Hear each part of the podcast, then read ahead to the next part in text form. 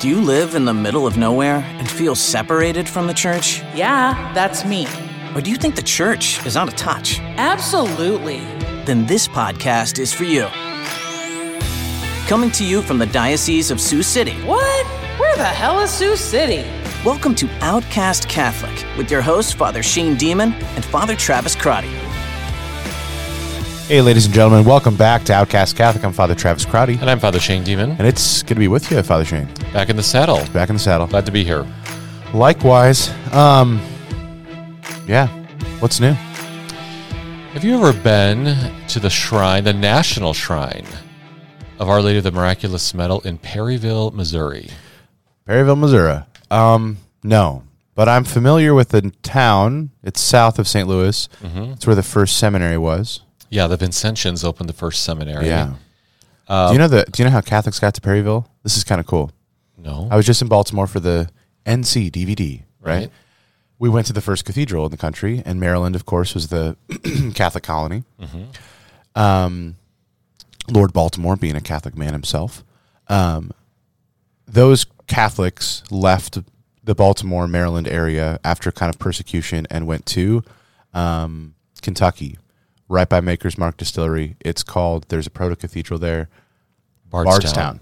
They went from Bardstown to Perryville. Really? So there are English names in the there are English Catholic names in the uh, in the cemetery in Perryville. Yeah, one of the one of the priest historians told me that. Monsignor Witt was explaining that trajectory that happened. Yeah, so well, there was obviously the French settlement in in St. Louis. and there was a huge German influx and Irish influx of um, of immigration. Um, there was this direct line back to the first Catholics of Baltimore. Interesting. So I didn't know that. I've perhaps I that's why as- the shrine of the miraculous medal is there in Perryville. I don't. Yeah, it could be. I, I'm not are there. Well, the Vincentians Yeah. were there, and they had this the seminary there for years and years and years. I think the buildings were torn down in 1985 or, or somewhere around there. Mm-hmm. I've always assumed that the, uh, you know, when you have Saint Genevieve, which is near Perryville, south of St. Louis, Yep. obviously founded by French settlers coming up the Mississippi Mm-hmm. from New, uh, Louisiana, New Orleans. Um, I didn't know that Perryville was settled by a completely different population. And perhaps there's a settlement there, but that's where those the Catholics landed after. Bardstown. Yeah. Interesting. How about that? Well, I was just in Perryville recently uh, to lead a day of recollection, a little mini retreat for seminarians, and we were at the Shrine of the Miraculous Medal. It's a gorgeous, gorgeous church. Um, the the grounds that they have outside, with different grottos and outdoor memorials, uh, recognizing the other uh, Marian apparitions around the world. Uh, obviously, the main church is dedicated to the Our Lady of the Miraculous Medal, Our Lady of Grace appearing to Saint Catherine Labouré in the city of Paris and promoting that devotion of to the miraculous medal to assist on Our Lady's intercession from heaven. Uh, that's kind of the main shrine, but there's a lot of other grottos and shrines around the property, similar to our own Trinity Heights here. Yeah. uh, just commemorating the various Marian apparitions from around the world. It's a lovely, lovely property. Um, and while we were there, we pretty much had the shrine to ourselves all day, doing this uh, silent retreat. And then at the end of the day, and we knew this was coming, but I didn't know it was going to be this big. Um, we were told there was going to be uh, some students standing on the front steps of the main shrine taking photos with their dates for homecoming weekend. Because that's the spot. yeah, That's hilarious. but we thought it was going to be like a few couples. The entire high school shows From up Perryville? with all of their parents. There were hundreds of people there because it's just the central meeting spot. Like the whole town knows all the parents get to hang out, all the parents get to meet one another's Spot you go. dates. Uh, you get to go around to check out all the greenery on the property throughout the shrines to take your photos before you go to the dance. So that they like are they you know like taking their uh, homecoming picture in front of like Our Lady of Knock shrine? No, everyone thinks that. No, they were actually just looking at the greenery. There might have been a few devotions among families who went and you know stood by some yeah, shrines. yeah. But I, the I super Catholic kids who are who are holding up their miraculous medal, medals they're wearing with their homecoming Could be. gear. Hey, that'd be cool. probably. That'd be that'd be nice. But no, for the most part, they were just using the Yes, greenery this spaces. is nice, yeah. But the whole town showed up. Wow. And now we were inside, still keeping silence, as these hundreds of people were around the church taking photos outside. Um, but it was still a beautiful shrine. So shout out to everybody in South uh, Southeast Missouri at Perryville for a wonderful national shrine. Check it out. just have to share this because it's very similar with with silent retreats. When I was on my 30 day retreat, we had a day of repose. This is going to be very quick so we can jump into the topic. But everybody, you're your here. Father. People love your stories. th- I hope so. Uh, these men from the spirituality year in Philadelphia at St. Charles Borromeo Seminary were with us. And what was funny was that we didn't hear these guys speak for two weeks, but then had this day of repose. And these guys with thick Philly accents are talking to us. We go to this restaurant. The Philly guys bring back a bunch of beer from this restaurant in Yankton. And there's a huge uh, Midwest thunderstorm just like sweeping across South Dakota. right? So they're standing under the main kind of awning of Broomtree, watching this huge thunderstorm that they've never experienced before. Meanwhile, Father Paul Hoesing, the rector of Kenrick, is inside on his own personal eight day silent retreat trying to pray in the chapel. And these guys are just like yelling and screaming, super loud East Coast Philadelphia guys. Um, and I, at one point I said, "Don't you guys think it's a little loud?" I think somebody's praying in the chapel. They said, "No, no, no, you you can't hear him in there. It's fine." I see Father Hoesing when I go to Kenrick the next year, and he's like, very loud, extremely distracting. Luckily, the walls, luckily the walls of the Perryville Shrine were so thick. Oh, good. that we didn't have your experience. Oh. Like we really couldn't hear them outside. Good old architecture. Yeah. Oh, wow. Just hundreds of people outside, and we were kind of in the little side miraculous medal shrine chapel, um, and we were just fine. Wow. I'm sorry, That's Father a place to visit. Yeah. It was a place to visit. That's it's great. If you're in southern Missouri, go check out the shrine, the national shrine of Our now Lady that of the Miraculous that dips Medal. down into the Springfield Cape Girardeau diocese. The shrine is still in the archdiocese. They carve it out, I, I don't know or the just might not be below the. In my nine weeks in Missouri, I'm not quite sure about diocesan boundaries, Yeah, yeah. but we're, we still we still are in the archdiocese there. Okay. but it's very close to the Springfield Cape Girardeau diocese. Well, I'm excited to hear these. Um, yeah, these little little uh, kind of adventures that you get to go on, uh, little field trips, if you will. They're they're field trips. I'm I'm pretty grounded, you know, pretty grounded running the house as the dean of students. Yeah, Uh, it's good to get out sometimes. A It field is. trip. Um, no uh, wild animals on on campus as of late. Oh, the deer are everywhere. Oh, they still are. Oh yeah, And now have they're made they're that decision to bring back? They're reproducing. They are. at an incredible rate. They are. Have you brought back the coyotes to take care of the deer population? We have no coyotes right now, All right. but we're exploring options. Has any has have any seminarians hunted deer? That's the question. they have asked for permission. By their bare hands or uh, by projectiles? There was a chasing exercise to try and and Exercise. There was, it was last year, and I've seen the video. They tried to like shoo them away through the front gate, and they were actually corralling the deer with yes, a ton of seminarians. this, Yes. Uh, they were unsuccessful. Really, They the were deer evaded their escape. no, they they were actually able to corral the deer, and then they just felt badly because the deer just weren't cooperating, even though they were corralled and getting very agitated. Ah. So the guys kind of backed down. Yeah, you don't want to see that. No, Okay. But no, the deer are just like encamped in our property. There's a whole pack of them. I don't know what you call a pack of deer. we'll look that up. The Yeah. collective noun for deer. Please let us know. A herd, perhaps. I don't know. They're but they're there and they're reproducing and they have no threats. There's no predators on our property and they're eating all the flowers and they love it. oh, and there's so many beautiful flowers. there are zero flowers. Do you get? It- there are literally no way, zero has, flowers. Has, has some deer got into the middle of the enclosed cloistered No. courtyard? Okay. No. But the the as you drive up the main the main drive to Kenrick Seminary, the the little island out Yeah. front, Oh yeah. Just gone. th- yeah, just flat barren dirt.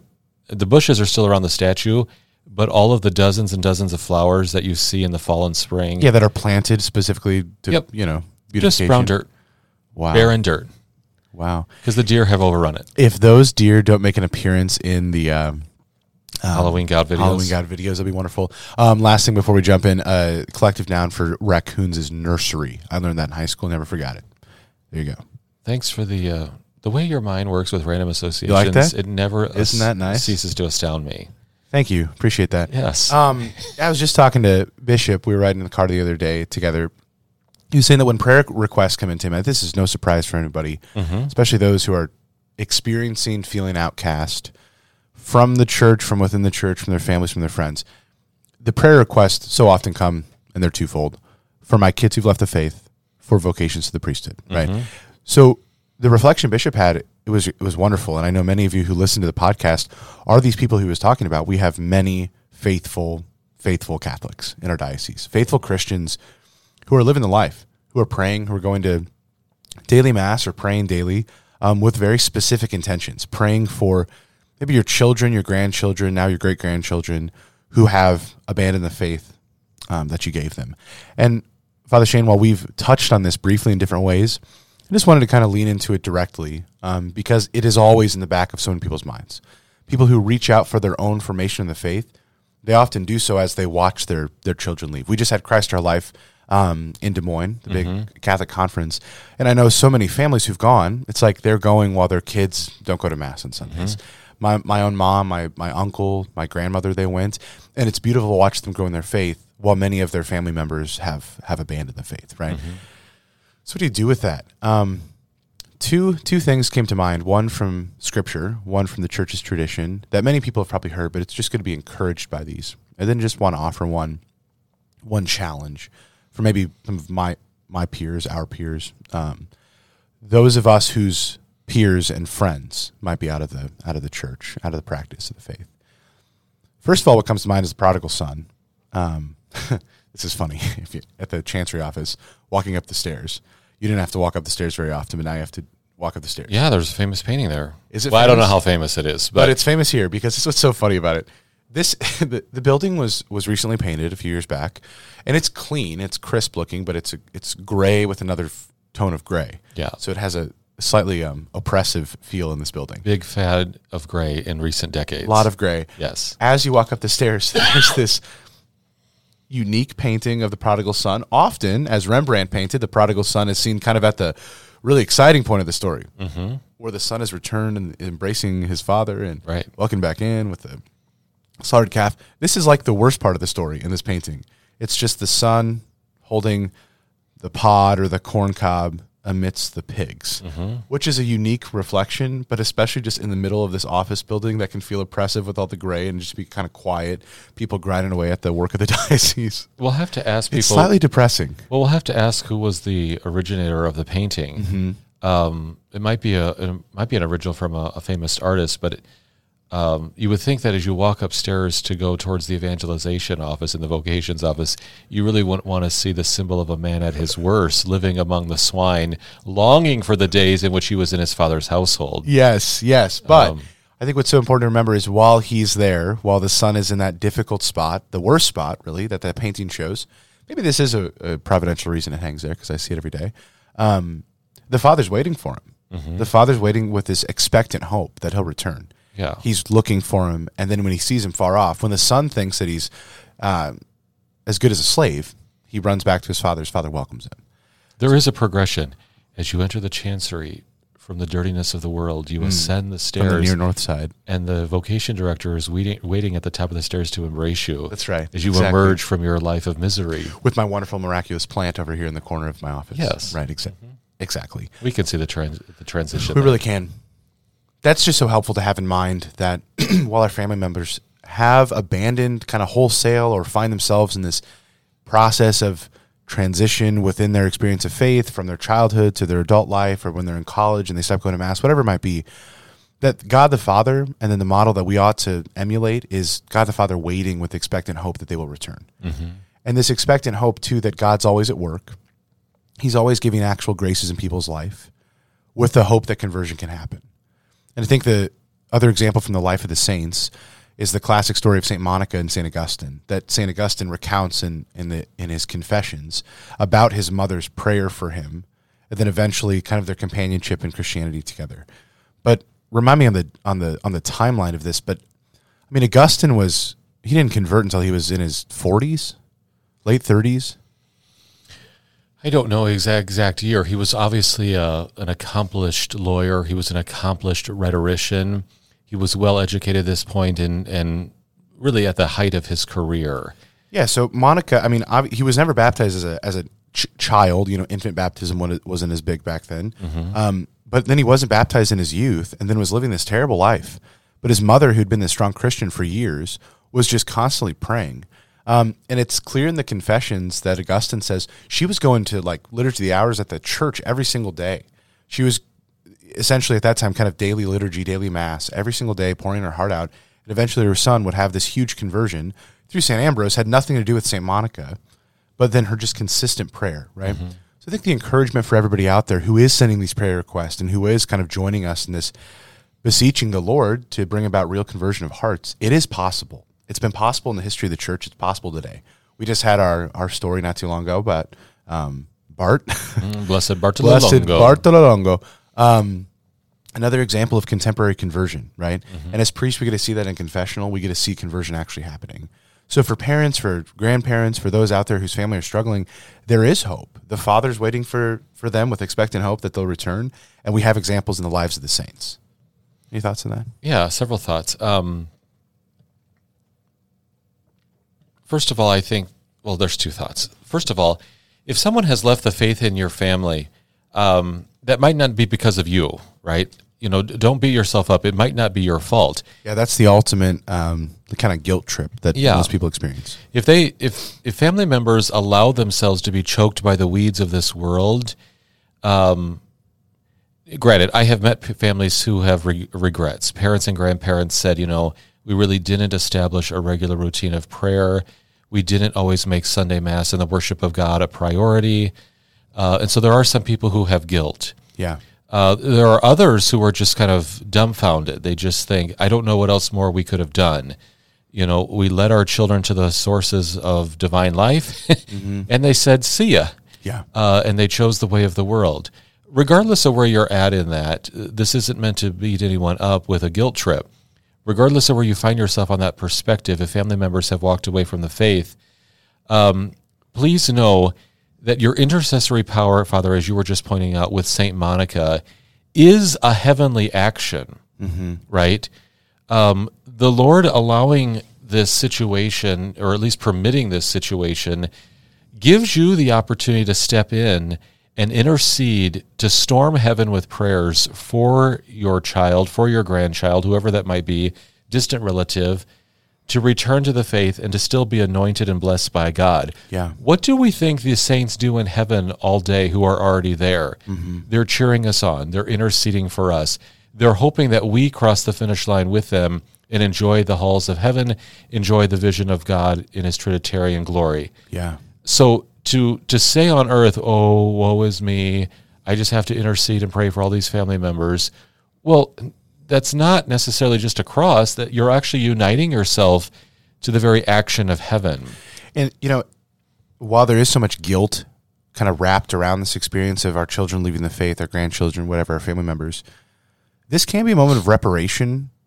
If if there is legitimate guilt of mm-hmm. wow, okay, we really did kind of slack like in the in the past, like we didn't make prayer a priority, all those things you mentioned.